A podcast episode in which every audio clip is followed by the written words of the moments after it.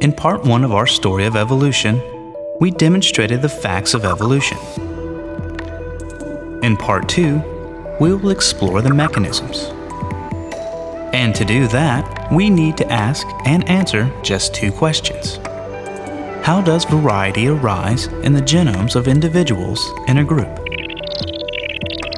And how does that variety give rise to new species?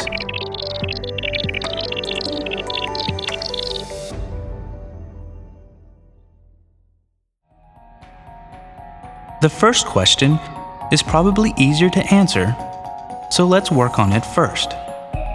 Let's start with the genomes of two individuals who are clones of one another. Their genomes are as close to identical as the real world allows. As these individuals live their lives, their genomes encounter viruses, which implant their genetic material into that of the host, thus making the two genomes no longer identical. The two genomes will also encounter radiation and mutagenic chemicals in the environment, which further modify their genomes differently. Transposons already resonant in each genome will modify their genomes differently as well. The process of DNA replication isn't perfect, and the mistakes that arise in this process will further diverge the genomes. If these modifications happen in the DNA of the egg or sperm cell, then they are passed on to the children.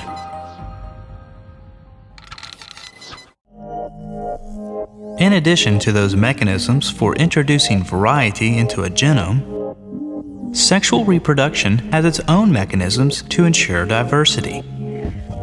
This man has two complete sets of chromosomes, one from his mother and one from his father. But when it comes time to give a single set to each offspring, his two sets recombine in different combinations. The same is true for this woman. So when they have children, each child gets a unique combination from each parent. This greatly diversifies the genome of each population every generation.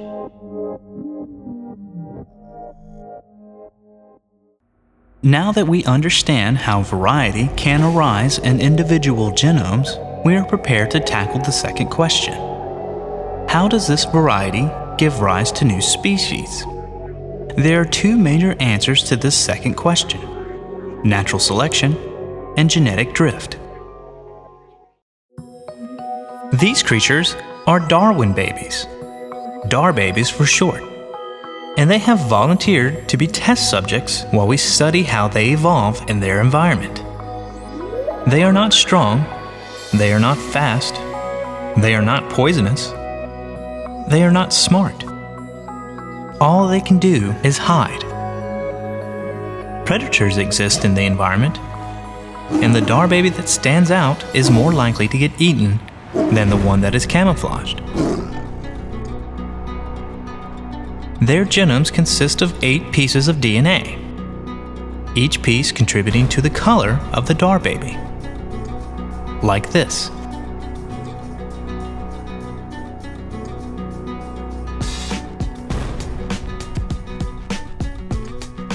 In each generation, 25% of the dar babies get eaten by predators. Another 25% perish from random acts of misfortune just unlucky. Mating is completely random, and each Dar baby baby has a 50% chance of getting one random mutation. As you can see, almost all of this environment is random. The only tiny non random factor is the predators eating 25% that are the easiest to spot. Will evolution really work? Perhaps. Evolution is a very robust phenomenon. We will start with all the DAR babies matching the environment. But the environment changes, and now they stick out. Predators come to feed. Some are just unlucky.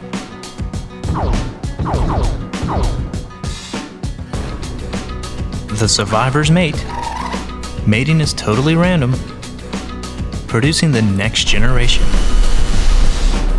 Notice all the mutations, which are indicated by the green DNA bits.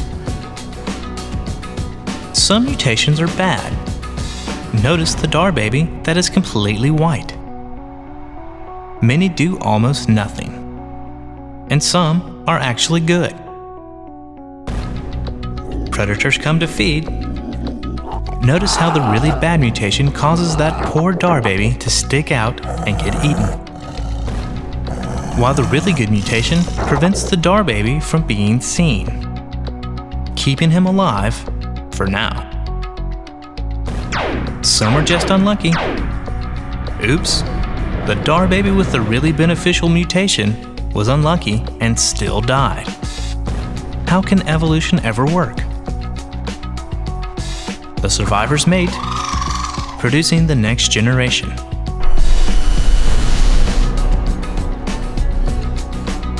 Predators come to feed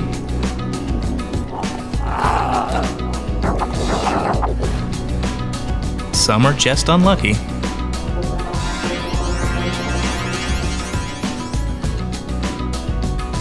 This guy gets to mate six times, while this guy gets to mate only two times. Remember, mating is a random variable. Now sit back and watch the rest of the evolution unfold. 13 generations total. Surely that won't be enough.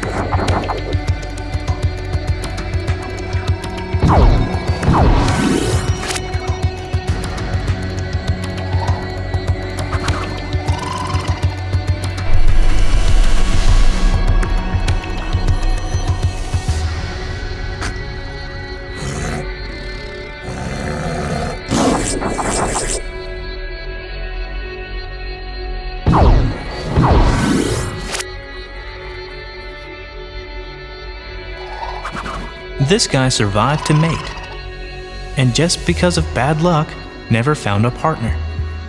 Remember, mating is a random variable.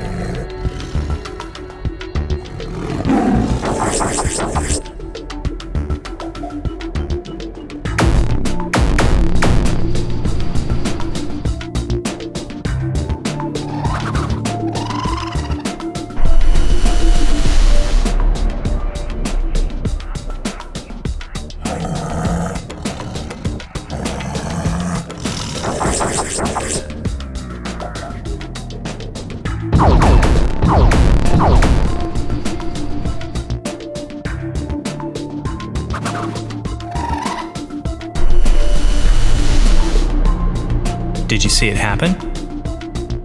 In an environment filled with random variables, a tiny bit of non random competition, imposed by the predators, was able to drive evolution. If we were to repeat the simulation, but with a light background, this is what we would get.